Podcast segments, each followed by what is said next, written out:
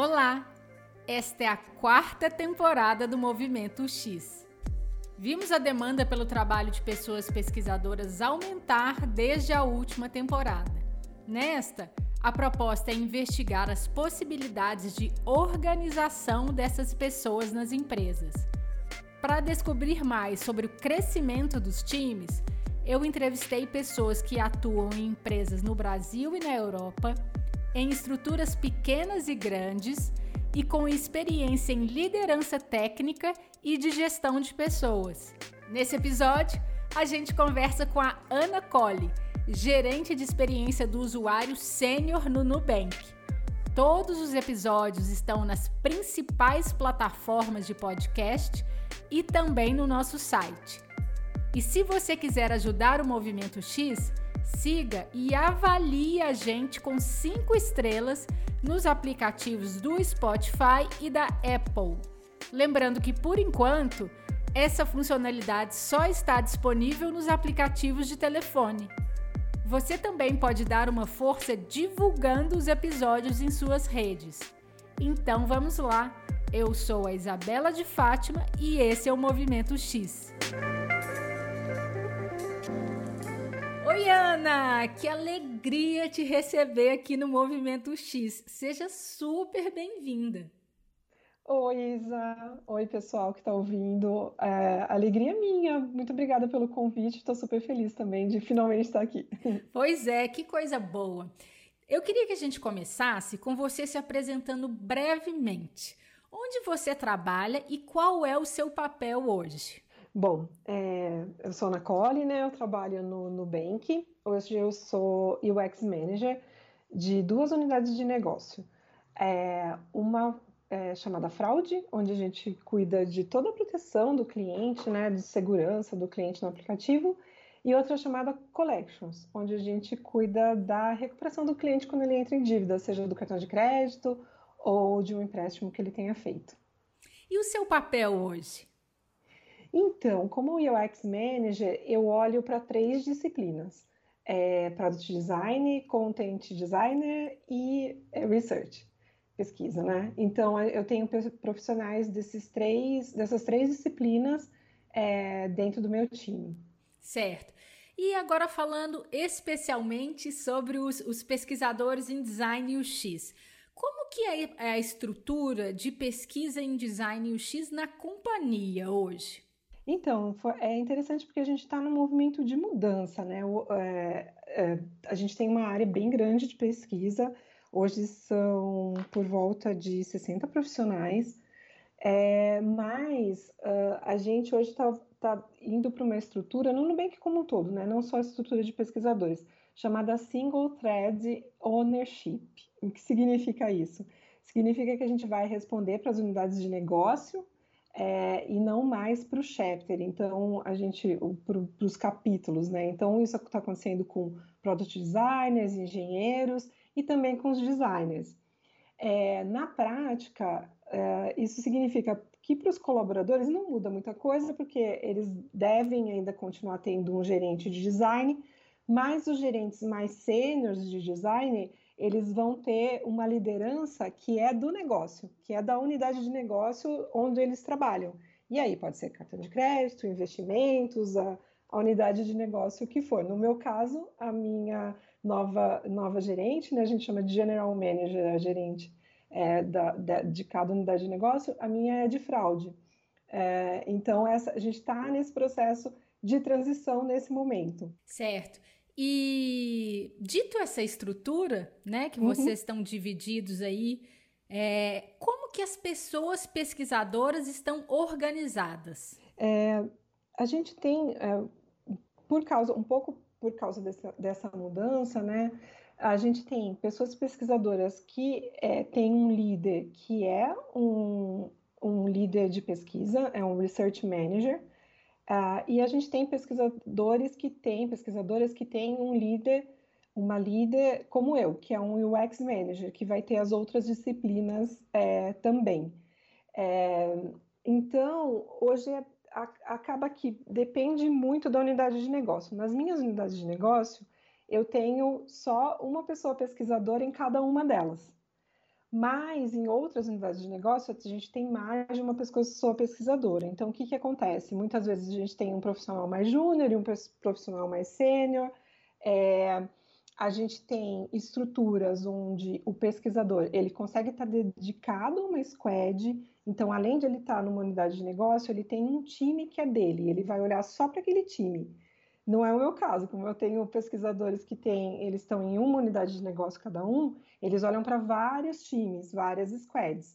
Então, isso muda um pouco a maneira como aquele pesquisador trabalha, né? Uh, quando você olha para várias squads, você tem é, rotinas diferentes. Você não pode mergulhar tanto nas rotinas dos times, porque você não tem tempo hábil para olhar tudo isso, né?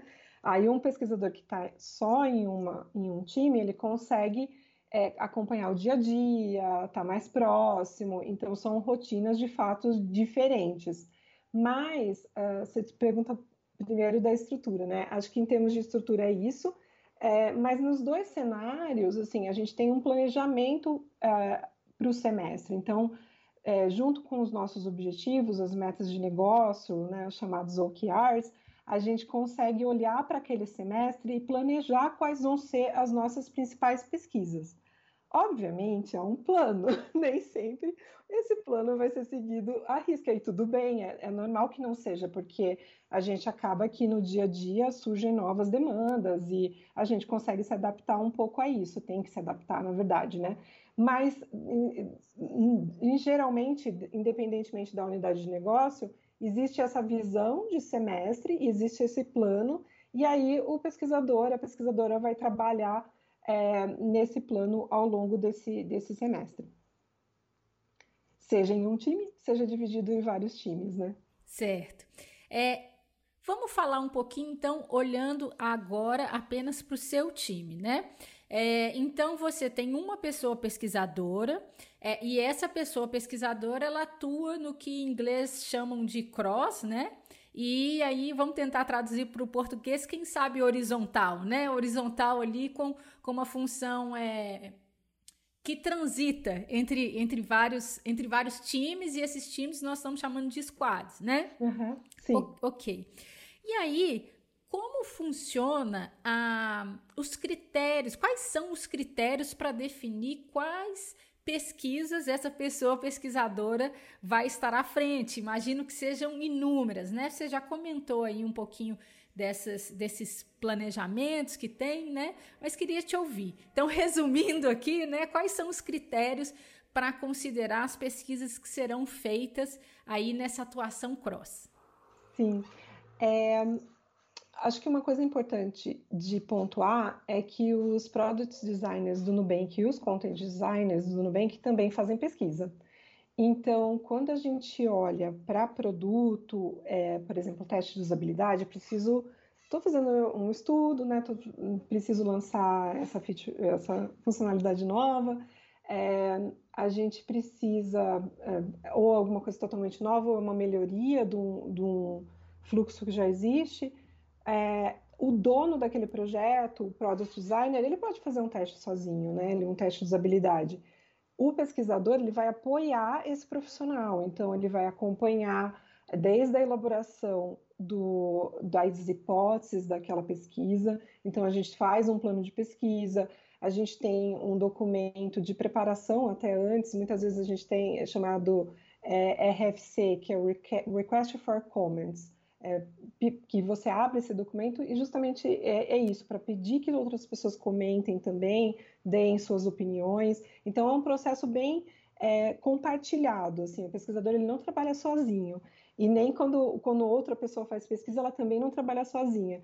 E o, o pesquisador ele tem muito esse papel do apoio nesses testes de usabilidade, acompanhar todo esse processo, acompanhar as hipóteses, é, olhar o roteiro com a pessoa e depois acompanha uma entrevista ou outra, porque, óbvio, ele tem outras coisas para fazer, ele não consegue se dedicar só àquela, àquele teste de usabilidade, ainda mais com essa posição cross. E aí, a gente olha hoje para pesquisa, assim, para a área de pesquisa, os temas mais complexos. Então, acho que isso, isso é interessante, assim, de uma mudança mesmo, mesmo do, do mercado, uma, eu, o que eu percebo, né, uma exigência cada vez maior dos pesquisadores.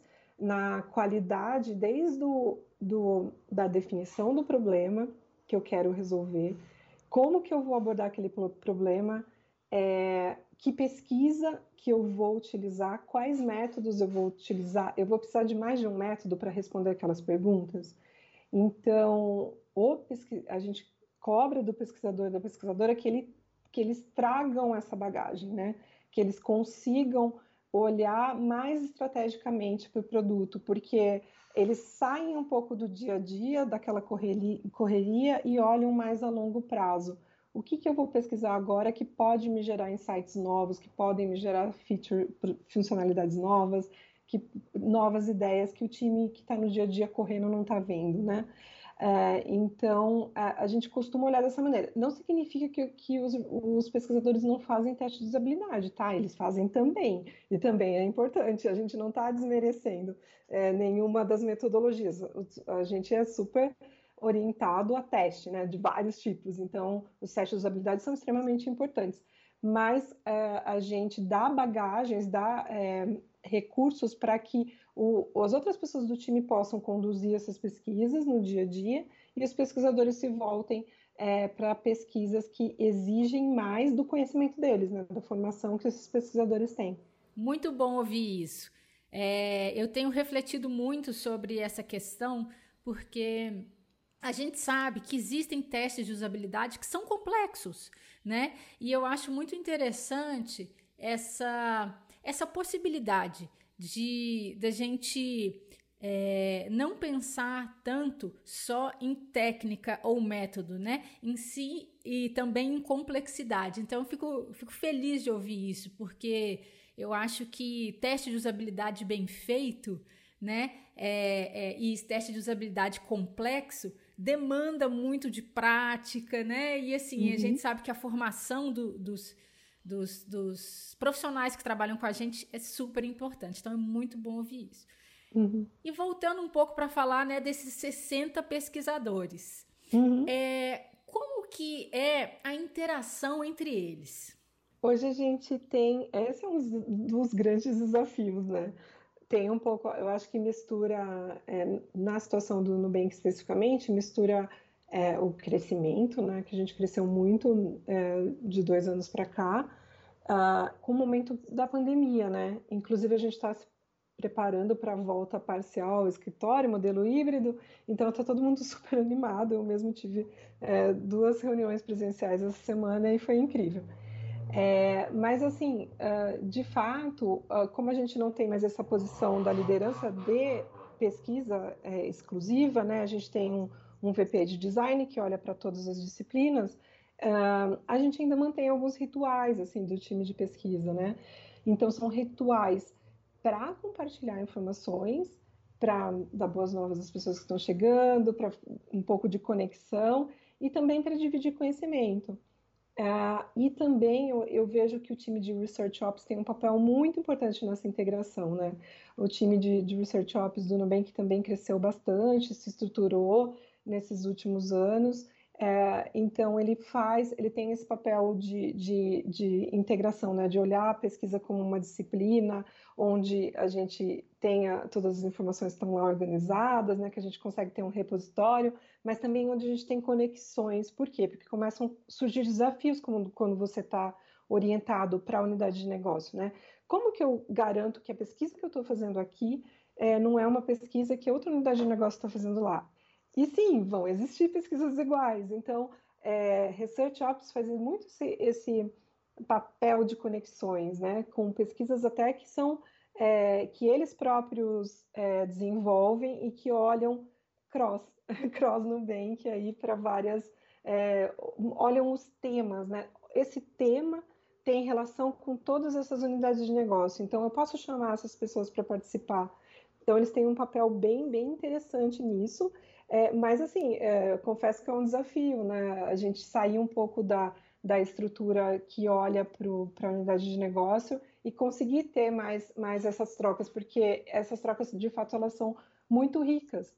E, e na verdade, assim, a colaboração você consegue otimizar tempo, recurso, é, melhorar a qualidade da entrega. Então, eu, eu acredito muito, assim, na, nessa colaboração entre é, no, no, capítulo né, de, de, de research, não só é, dentro da sua unidade de negócio, cada um na sua caixinha, no, no, acaba, acaba que você fica muito limitado na, na visão né, de, do que é a empresa, para onde está indo e tal.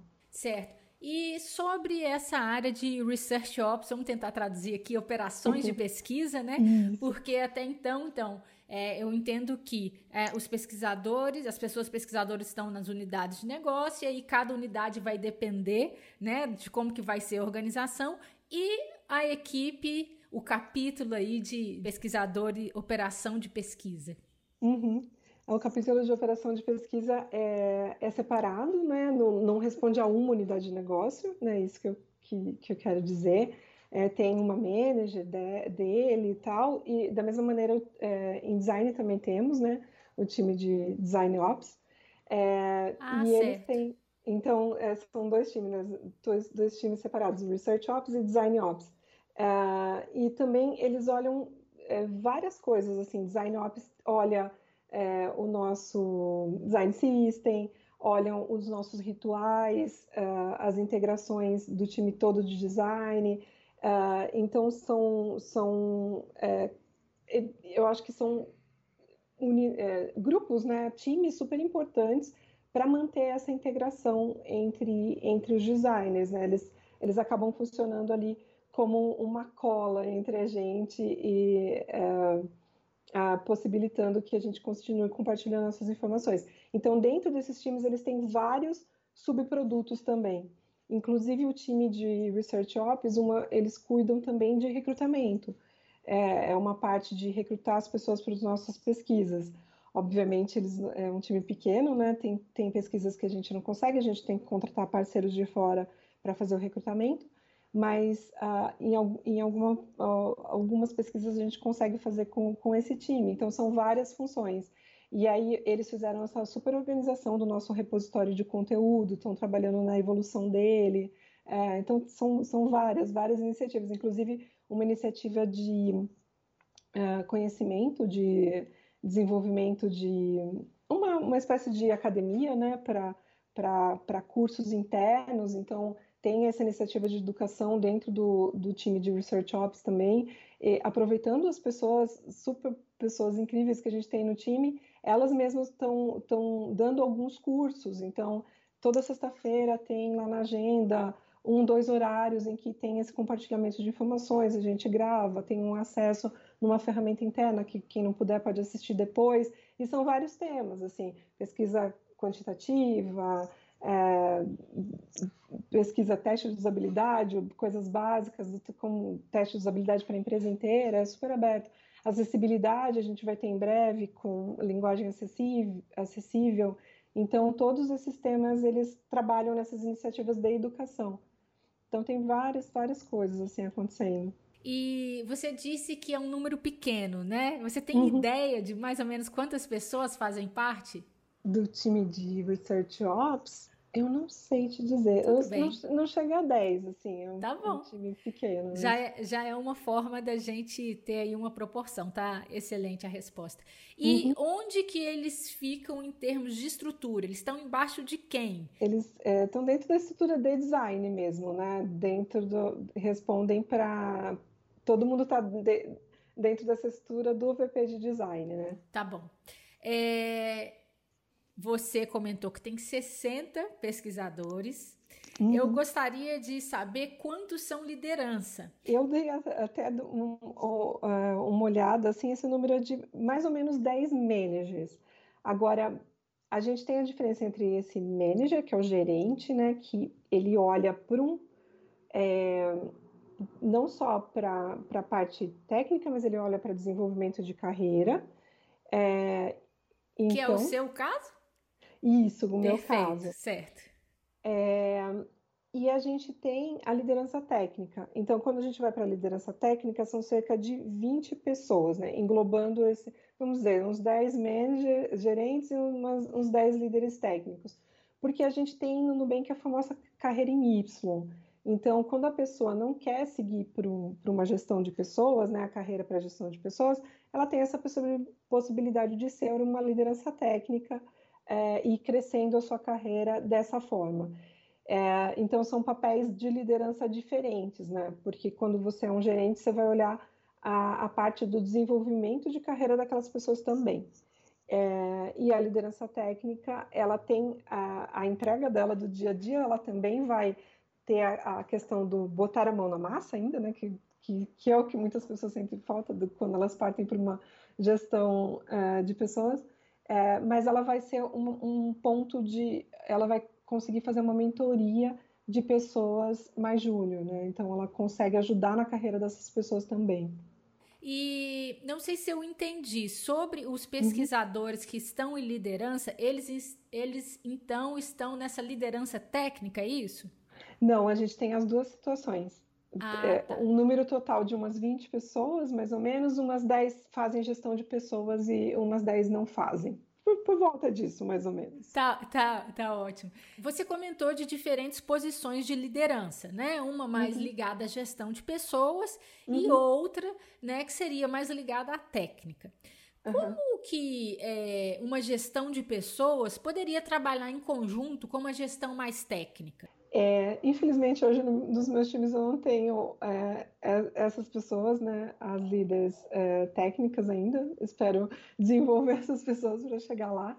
Mas eu vejo que no dia a dia é, a, acaba que quando você faz é, gestão de pessoas, muito tempo da sua agenda ele é tomado para esses momentos, né? Então você vai conversar, fazer one-on-ones, né? Aquelas reuniões individuais em que você conversa com com a pessoa liderada, entende como está sendo a rotina dela, se ela precisa de ajuda em algum ponto. É, às vezes você tem que destravar esse dia a dia da pessoa, porque tem alguma coisa que ela não está conseguindo fazer, é, avançar, porque tem alguma coisa, né, alguma articulação que você precisa fazer ali. Então, você vai em muitas reuniões, então você tem reuniões de gerentes de vários fóruns. Eu tenho as reuniões de gerente de design e as reuniões de gerentes da minha unidade de negócio. Então, são, são duas frentes que você está olhando a, a, todo momento. Tem projetos é, que são, por exemplo, é, do design. Agora, eu estou liderando uma, uma iniciativa dentro do chapter de design. É, então, várias coisas né, que tomam muito do seu tempo. Acaba que você, muitas vezes, não consegue parar para olhar a fundo o, um, o trabalho do, do, de pesquisa, né? Olhar todas as entrevistas, Lógico, olhar roteiro a gente olha e tal, mas é uma coisa mais, um, um guia mais é, para entender se a pessoa precisa de alguma ajuda, ou para você olhar se tem alguma coisa que está, hum, isso não, não vai funcionar, conduza essa pesquisa para esse lado. É, mas eu acho que a liderança técnica seria bem importante para conseguir fazer esse apoio mais é, profundo ali no, no trabalho que está sendo entregue e para duplar com esse gestor de pessoas, né? Então, enquanto o gestor de pessoas vai ter conversa sobre, sobre a carreira, como que, o que, que falta no teu desenvolvimento, quais são... A gente está trabalhando com, com expectativas de entrega para o semestre, assim, além do, daquele plano de desenvolvimento individual, a gente está trabalhando com expectativas. Então, a gente constrói expectativas juntos e depois, ao longo do semestre, a gente olha se elas estão sendo cumpridas. Então, isso tem uma visão de carreira mais a longo prazo, né? É, e a parte técnica é super importante disso, mas não é só isso, né? A gente tem outras habilidades, a gente tem as habilidades interrelacionais, que a gente chama de soft skills, que são super importantes de serem desenvolvidas também. É, então, eu acho que, que, que, essa liderança técnica entrando como, como uma dupla que consegue olhar é, bem. Ah, e tem outro aspecto importante. Uh, no cargo de UX Manager, é, olhando para várias disciplinas, é, é óbvio que eu, não, que eu não tenho uma super expertise em todas elas, né? É, eu sou melhor em algumas coisas e outras não. São várias disciplinas que foram se dividindo e as, a gente foi se especializando, o mercado foi evoluindo. Uh, então, eu acho que a, a, liderança técnica ela ajuda a preencher esses, esses uh, gaps, né? Os intervalos ali, o que, que eu não estou conseguindo, é, como aj ajudar aquela, aquela, aquele colaborador a melhorar aquele aspecto da carreira dele.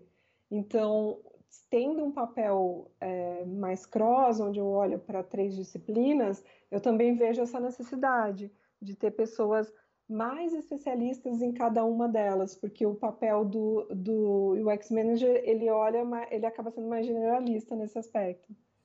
E falando um pouquinho mais, vamos voltar aqui agora para falar um pouquinho mais da organização dos pesquisadores. Aí a gente pode falar, né, tanto do, do time que você lidera hoje ou de outros times também, e, claro, outras experiências que você já teve, porque você tem uhum. décadas aí nessa área de design UX e que com certeza é, vai poder nos ajudar a refletir sobre esse tema. Né? Uhum. Então, é, eu gostaria de saber assim, do modelo que vocês estão hoje, né? Uhum. Quais são as vantagens e as desvantagens. Queria uhum. que a gente começasse pelas vantagens desse desenho aí que vocês estão hoje. As vantagens, eu acho que estar dentro da unidade de negócio faz com que a gente se aproxime mais do time, uh, das necessidades de negócio e consiga ter um impacto maior. Porque hoje todo o nosso desenvolvimento, toda é, a nossa. Quando a gente fala em progressão de carreira, em promoções, a gente traz muito esse aspecto, ah, como essa pessoa está influenciando o negócio. Então, como esse pesquisador, ele consegue olhar uma coisa que ninguém estava vendo e influenciar uh, aquele, o trabalho do time como um todo uh, e, e, entregar um resultado que, nossa, mudou alguma coisa, sabe? Mexeu um ponteirinho ali nos números. Recentemente, até só para dar. É que eu não, não posso contar em detalhes, porque está super em desenvolvimento, mas a gente está trabalhando dentro da em fraude num produto que veio do insight de pesquisa. Então, assim, foi algo que não estava no nosso semestre, ninguém estava olhando para ele isso porque não era uma ideia. Mas a partir de uma pesquisa em profundidade, com diário de uso continuado, a gente teve um insight de um produto novo e toda a unidade de negócio comprou a ideia do produto. Na verdade, até outras unidades do Nubank estão de olho, falando, nossa, quando que vai ser lançado? E a gente, calma, estamos fazendo teste de usabilidade nesse momento para entregar essa funcionalidade.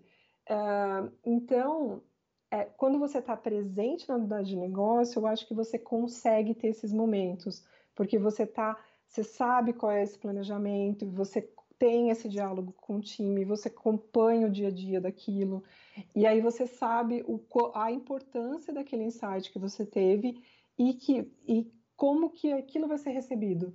Tudo bem, teve um pouco de surpresa para a gente, foi mais bem recebido do que a gente esperava, teve. Mas assim, a gente sabia que era uma oportunidade quando a gente viu. E a gente conseguiu levar com embasamento e todo mundo comprou a ideia. Então, eu acho que essa é a principal vantagem. Agora, as desvantagens, por outro lado, é, a gente muitas vezes tem falta mesmo de trocar com os outros pesquisadores mais essa troca do dia a dia com as outras pessoas pesquisadoras do time, né? Então a gente está é, essas essas forças-tarefas que a gente nas quais a gente está trabalhando tem muito esse aspecto do do continuar trabalhando o time de design como um todo e fazendo com que os profissionais se desenvolvam e troquem entre si é, para continuar né, esse sentimento de um time, né, de, é, e continuar o aspecto de desenvolvimento de carreira, porque não basta só a unidade de negócio, né? A gente tem ter um time de pesquisa é, robusto, com pessoas é, realmente muito qualificadas, faz com que as outras pessoas se desenvolvam também. Então, acho que o, o nosso desafio é esse, assim, continuar é, unidos, né? Uh, e tendo essa troca é, entre, entre as pessoas, apesar de estar cada um olhando para o seu é, roadmap, né, para suas entregas ali no, no curto prazo, ter essa visão de longo prazo de, de trocas e desenvolvimento e colaboração. E você já teve a oportunidade de trabalhar em, com estruturas diferentes, né, com organizações diferentes de pesquisadores em, em empresas? É, é, é, muito diferente, assim, porque o Nubank é a minha primeira é, experiência fora de consultorias e de agências digitais, né? Uh, então, assim, acho que a, a, parte, a experiência maior que eu tive foi com a minha consultoria, né, a Saiba Mais, uh, mas tem um, tem um aspecto que eu consigo ver uma correlação, assim, porque quando a gente trabalhava o, o, a pesquisa dentro da, da consultoria, Uh, tinha muito essa questão, né? A gente. Ah, e aí? A gente não chamava de pródios, a gente chamava os arquitetos de informação, os, os designers, era só designer, né? Eles fazem pesquisa, não fazem pesquisa. E a, a, a gente foi muito sentindo, assim, ao longo do, do tempo, é, pessoas que se identificavam mais e pessoas que se identificavam menos, assim, com a prática de pesquisa. É, mas no começo a gente não tinha uma divisão, todo mundo fazia tudo. Uh, depois, uh, ao longo do tempo, a gente foi falando: ah, esse é o time de pesquisadores, esse é o time de UXers, os UXers, né, o time de design. É, então, acabou, acabaram que as pessoas foram se especializando mais e foi ficando mais é, dividido, mas a gente ainda tinha profissionais que eram híbridos, que faziam as duas coisas, assim. E hoje eu comparo isso, eu falo, ah, então é isso, assim, acho que a evolução foi o, pro, o product designer, o content designer também faz pesquisa, e o pesquisador faz pesquisas mais complexas, onde ele vai precisar de um tempo maior de campo, onde ele vai usar metodologias mistas muitas vezes, igual esse exemplo que eu citei. É, então a gente começa a se dividir um pouco mais assim, eu vejo uma, uma correlação. Mas na estrutura de, de consultoria é muito diferente, né? Porque a gente olha para. A gente não tem essa questão das unidades de negócio. Então a gente é, acaba que todo mundo é, é uma coisa só, né? Unidade de negócio, a consultoria ou a agência é uma empresa só, é um pouco diferente mesmo a relação. Eu tenho algumas perguntinhas aqui que talvez elas façam mais sentido a gente olhando para um grupo de pesquisadores. Então, a gente vê se você fica à vontade ou não, né, de, de, de comentar, né? Uhum. Que é, é, em linhas gerais, né, qual que seria o papel dessas pesquisadoras em design UX hoje na companhia? É, então, é um papel que ele eu vejo como muito estratégico. Uh, porque a gente, inclusive, a gente, inclusive a gente é cobrado por, por esse papel, né, de olhar, é, da pesquisa trazer insights relevantes e conectados é, com, com os nossos objetivos de negócio. Então, assim, é, não adianta eu trazer um insight que não vai virar nada. Então, a gente tem, tem que ter muito esse olhar, assim, do que é, do, do, da pesquisa, é, a gente fala muito da, da, entrega, assim, a gente não pode. Eu vejo muito essa diferença, né? Porque trabalhei anos em consultoria, entregava um relatório, beijo, tchau, né? Eu achava lindo. É, mas na, já na consultoria a gente tinha essa preocupação, né? De como fazer esse, esse entregável ser realmente usado. E hoje, desse lado, eu vejo que entregável é um detalhe, assim, eu preciso, o pesquisador, ele termina a pesquisa, ele precisa ficar no dia a dia do time acompanhando aquele resultado. Como que ele né, conversa com esse time, tem, lógico, tem várias técnicas, a gente vai fazer uma reunião depois, todo mundo vai colaborar, vai abrir uma ferramenta online, colar post-it, ter ideias, e tá, mas as ideias, essas, você tem as ideias que são sua aposta como pesquisador, né? Eh, como que você acompanha o desenvolvimento delas junto ao time? Não deixa aquelas pontas soltas, né? Porque senão você não vê uh, o impacto do seu trabalho. Então, quando você vai contar a história, né, de como foi seu desempenho nesse semestre, você vai olhar para isso, né? Olha, a gente começou com essa pesquisa, a gente teve esses insights, eu apostei nesse insight junto com o resto do time, a gente desenvolveu, lançou, teve esse esse resultado, a gente vai continuar desenvolvendo no próximo semestre, ou não, deu errado, a gente vai partir para outra ideia. Enfim, tem uma história ali a ser contada. Então, o pesquisador ele não pode simplesmente abandonar o estudo que ele que ele faz. Por isso que eu vejo esse papel como muito estratégico e muito conectado ao negócio, ao negócio mesmo. E com relação ao perfil de habilidades, né, desse time, em termos de quali, quanti, métodos mistos, é, como que é esse perfil do time como um todo, né? Uhum.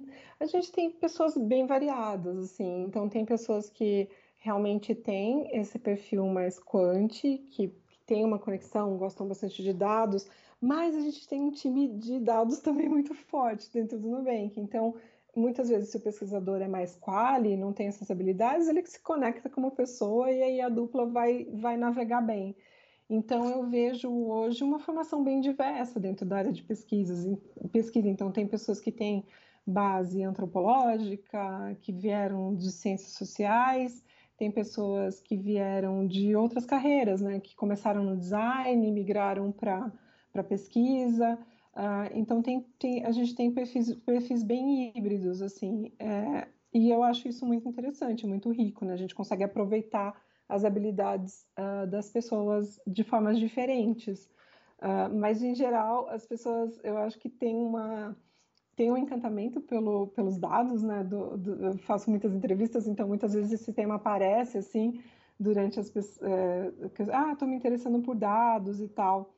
E, e eu vejo que sim, é legal. É, é, mas como a gente tem um time muito forte de dados, acho que é interessante você entender como que você trabalha com ele. Então, você não precisa ter um conhecimento profundo e fazer as análises sozinhas, porque vai ter alguém que vai fazer isso por você. Mas olhar e, e saber que informação você precisa extrair dali, ou conversar com essa pessoa, o analista, e falar: nossa, eu queria extrair esse, esse, esse dado, você me ajuda a montar isso, porque eu estou com esse, essa hipótese, eu quero ver se os dados vão trazer esse número para mim. Eu acho que isso é muito importante. E além, né, do, do claro, da, da, das técnicas, das metodologias de, de entrevista mesmo, qualitativas, que, as, que são o nosso core, assim, acho que não dá para fugir disso. Todo pesquisador tem que ter esse bom embasamento e da análise mais profunda e mais detalhada, né? Quando você fala de dados, nós estamos falando de cientistas de dados? Isso, cientistas de dados. E uhum. eles estão. Então, hoje, é, os, alguns cientistas de dados estão. Fazem parte do time de pesquisadores, é isso? Não, eles são ah, outro tá. time. Certo. É, são um dos times que, que compõem, o, quando a gente fala dos times das squads, né? Então tem essas várias especialidades. Eles estão, estão fora, fora, mas eu sei que tem pesquisadores que, que se aventuram. Muito legal isso. E sobre a organização dos designers, ela é parecida com a das pessoas pesquisadoras? É parecida, mas a gente tem um volume maior de product designers. Então, a gente tem o volume maior são product designers, depois researchers e o time menor é de content designers. Então, as pessoas pesquisadoras estão no meio ali em volume. É, o que, que acontece com isso? Geralmente, cada o time vai ter um product designer dedicado. E um, às vezes dois por time, dependendo da unidade de negócio. Uh, o que nem sempre, como eu falei, acontece com os pesquisadores. Nos meus universos, acontecem as duas coisas. Eu tenho product designers que, que trabalham só com uma squad, né, só com um time, mas eu também tenho product designers que são cross e olham para mais, mais de um time. Mas o volume maior é de product designers, então é um time maior. E para a gente ter uma ideia de proporção, enquanto pesquisadores são mais ou menos 60, você tem ideia de designers quantos são?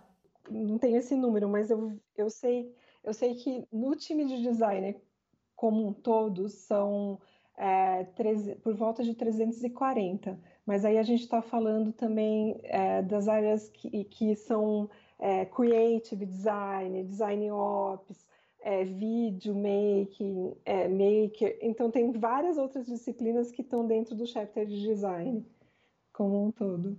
É, e já que você falou de algumas disciplinas aí, é, vocês também têm designers de serviço? É, não com. Eu acho que a gente não tem essa disciplina, assim como uma disciplina separada, mas a, te, a gente tem é, unidades de negócio que olham para design de serviço, né?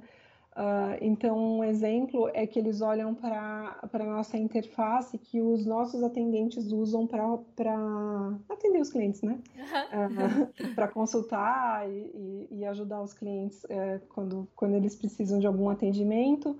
É, tá, a gente chama de CXP, essa, essa unidade de negócio. Então, é uma unidade de negócio dentro do chapter de design. Agora, como título, assim como job description, né? trabalho, uh, se não me engano, a gente não tem, mas tem essa área assim que olha para essa experiência mais de design de serviço. E você comentou que os designers e os writers também fazem pesquisa, né? O que é uma coisa excelente de ouvir. É, eu queria saber se vocês consideram algum outro critério além da complexidade na hora de decidir né, se é a pessoa pesquisadora ou se é a pessoa designer ou a writer que vai fazer essa pesquisa. Sim, tem, tem vários critérios que a gente usa, inclusive a locação, né?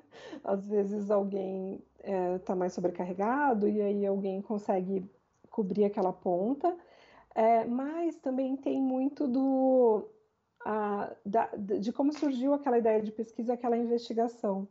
Uh, por exemplo, uh, uma content que trabalha comigo, ela, ela queria fazer uma investigação sobre as nossas comunicações com o cliente final. Então, ela estava com algumas hipóteses, e ela estruturou uma pesquisa para entender melhor isso. Então, é uma pesquisa que ela está trazendo, né? Do, não estava não tava no planejamento da unidade de negócio, mas ela sentiu essa necessidade, e, é, e aí a gente está caminhando para que ela conduza essa pesquisa relacionada ao conteúdo especificamente. É, então, sim, às vezes a gente usa alguns outros critérios para definir quem que vai ser o dono daquele, daquele estudo. Certo. E tem algum momento específico que vocês tomam essas decisões? Ou é mais no dia a dia vai surgindo? É, então, tem aquele planejamento semestral, né? Então a gente olha para o. A gente tem esse planejamento a longo prazo, que são seis meses, né?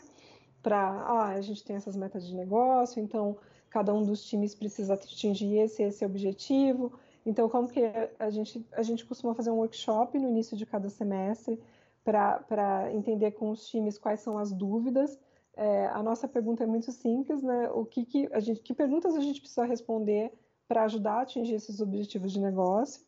Então, a gente reúne diversas pessoas do time, incluindo engenheiros, é, PMs, então tem todo BAs, os analistas de negócio, tem todo o, é, diferentes, diferentes visões sobre aquele problema, né, sobre aquela pergunta que a gente precisa responder é, e aquilo que determina é, as pesquisas do semestre. Então, a gente consegue ter esse olhar de longo prazo. Mas, às vezes, surgem coisas, essas oportunidades, e a gente vai encaixando é, da maneira que a gente consegue. Às vezes, a gente atrasa um pouquinho alguma outra pesquisa, alguma pesquisa, às vezes, cai por um motivo ou outro. A gente entendeu no começo do semestre que ela era relevante, depois a gente entendeu que não era mais. Acontece também. É, mas gente, é um equilíbrio, eu diria assim, é um equilíbrio entre o planejamento e o dia a dia. Então, também tem essa visão do, da, da, da coisa mais quente, né, que vai surgindo ali no dia a dia, e aí é uma conversa entre os times, geralmente o, o, o PM, o Product Manager, ele está ali bem perto para entender, ele traz esse calor da necessidade do negócio, e a gente vai, vai entendendo o que, que é melhor fazer ao longo do, do tempo. Se a gente, se você considerasse assim, se estivesse né, na frente de um cenário no qual é, você precisaria criar, organizar um time de pesquisa, de pessoas pesquisadoras que tenham poucas pessoas ainda, três ou quatro, mais ou menos assim. O que, que você, o que, que você faria, né? Qual atuação você indicaria para esse caso? em, em times pequenos, e, e, na verdade acaba que é meio semelhante ao meu caso, eu acredito, porque embora a gente né, esteja nessa estrutura grande, quando a gente olha para a unidade de negócio, o, o time é pequeno. É, eu acho que é fundamental você apoiar as outras pessoas do time para que elas façam pesquisa. Então, em um time pequeno de, design, de pesquisa, você não vai dar conta de todos os estudos que precisam ser feitos. Então, olhar estrategicamente né, para esse roadmap que você tem né, ao longo do semestre, entender quais são todos os estudos, olhar para os profissionais é, e ajudá-los a fazer algum, algumas pesquisas, pesquisas mais táticas, vai tirar um pouco do peso do, do não dou conta de fazer tudo. Então, eu acho que é super importante que a gente é, faça isso mesmo, né? Olhe para é, treine as pessoas, para os designers e outros profissionais que, que atuam é, no time para que eles possam fazer as pesquisas é, mais do teste de usabilidade, pesquisas mais de validação, assim, validações mais pontuais, seja também um, um teste usando uma ferramenta remota, né? A gente tem feito muito isso para validações pequenas e, e, pequenas descobertas ou descobertas no começo do, do, desenvolvimento da funcionalidade. A gente tem usado bastante ferramenta remota. É, então, é, acho que esse time de pesquisa pequeno poderia apoiar essas outras pessoas para que elas fizessem esses tipos de estudo e esse time fica é, mais com tempo mais adequado para para trabalhar nas pesquisas mais complexas, que realmente necessitam das habilidades daquelas pessoas pesquisadoras, assim, do conhecimento mais profundo que eles têm sobre as técnicas de pesquisa. Eu acho que seria uma boa estratégia. E considerando né, a criação desse time para e, e, e, uma companhia, né? Que outros critérios você consideraria além desse que você, que você comentou, né? De também ajudar na formação para que outras pessoas possam fazer pesquisas? Eu acho que é, é, um pouco desse olhar, assim, uma coisa que a gente tem, tem sentido muito é que muitas vezes o pesquisador ele tem uma bagagem mais de produto e mais de validação mesmo, mas ele tem, tem a gente tem tido dificuldade de encontrar pessoas com formação é, metodológica mais maior, assim. É, então, eu acho super importante ter nesse time pessoas é, que vêm dessas áreas de pesquisa, né, que têm essa bagagem de, uh, das, das, ciências humanas, né, ciências sociais, antropologia, uh, porque elas vão trazer essa densidade que a gente precisa também. Eu não estou falando com isso que as pesquisas, as entregas é, são acadêmicas, não tem, acho que não tem nada a ver com isso, assim, o dia a dia de produto a gente sabe que a gente precisa ser rápido, a gente precisa entregar resultado, a gente precisa conectar com o negócio, acho que tudo isso continua, mas dá para fazer, a gente precisa fazer de, isso com profundidade, com análise, é, então acho que ter pessoas que, que, que têm esse conhecimento, essa bagagem é super importante para ter um equilíbrio ali. É, em geral, na sua, na sua trajetória aí, se você se sentir confortável, eu gostaria que a gente falasse sobre alguns erros na hora hum. de organizar e criar times de pessoas pesquisadoras ou de pessoas designers, enfim, né, para que a gente possa é, aprender um pouquinho. Hum, difícil essa, hein? É... A gente deixa as mais difíceis para o final, né? Para o final, exato. É. é, eu acho que um erro foi achar em algum momento que todo mundo podia fazer pesquisa. É, não, eu acho que não dá, assim. Tem uma coisa que tem coisas que a gente consegue ensinar e tem coisas que a gente não consegue. E tudo bem, assim, né? Eu acho que a gente vê essa especialização hoje, né? Acho que também foi uma coisa muito do momento, da gente achar que uh, da gente ter uma, um papel muito híbrido e ter que dar conta de tudo. E isso não é bom nem para as pessoas, gera uma angústia de falar, meu, eu não consigo fazer isso, não, não é minha praia, ou, ou a pessoa não é boa mesmo na, naquele aspecto, assim. Então, acho que hoje, olhando com, com mais experiência, eu acho que não. Acho que tem pessoas que sim vão aprender e vão fazer, vão fazer bem, vão se desenvolver.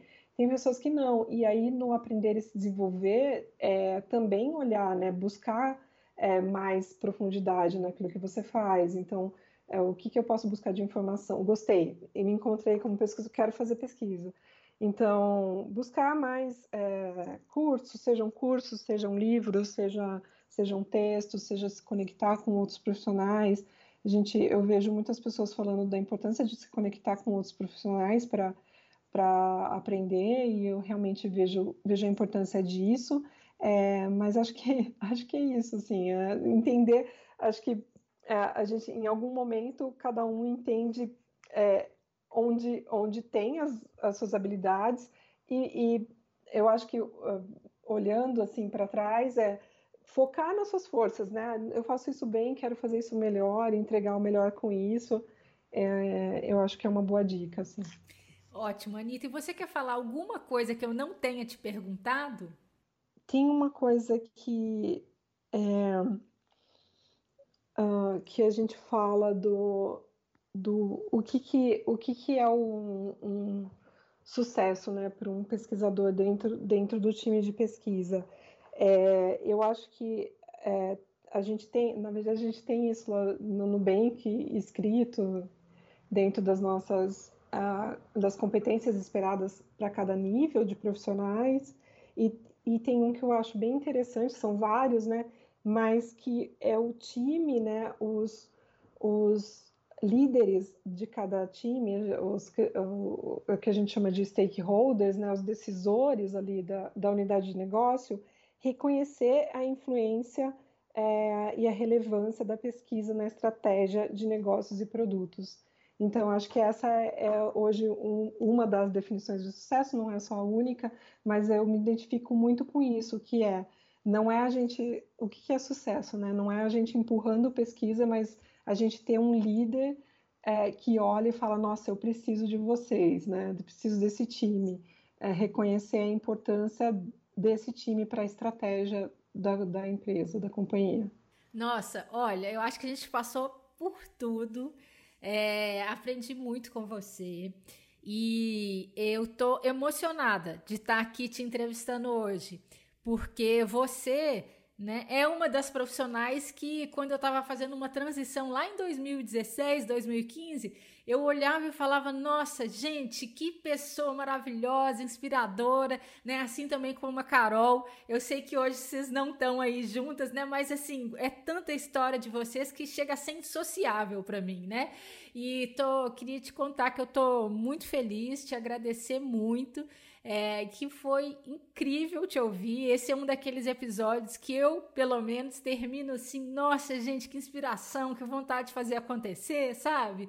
Então, muito obrigada, Anitta, pelo seu tempo e pela generosidade em dividir tanto aqui ah, imagina, eu que fico super feliz, espero que seja útil para as pessoas, que elas também se sintam conectadas. Te agradecer pela oportunidade, que a gente fala bastante de, de fazer isso, você não desistiu de mim, Imagina, jamais. E eu espero que esse tenha sido só um primeiro, que você volte várias outras vezes. Sim, com certeza. Obrigada. Um beijo aí para quem está ouvindo. Qualquer coisa, só me manda mensagem que eu estou super disponível também a trocar ideias.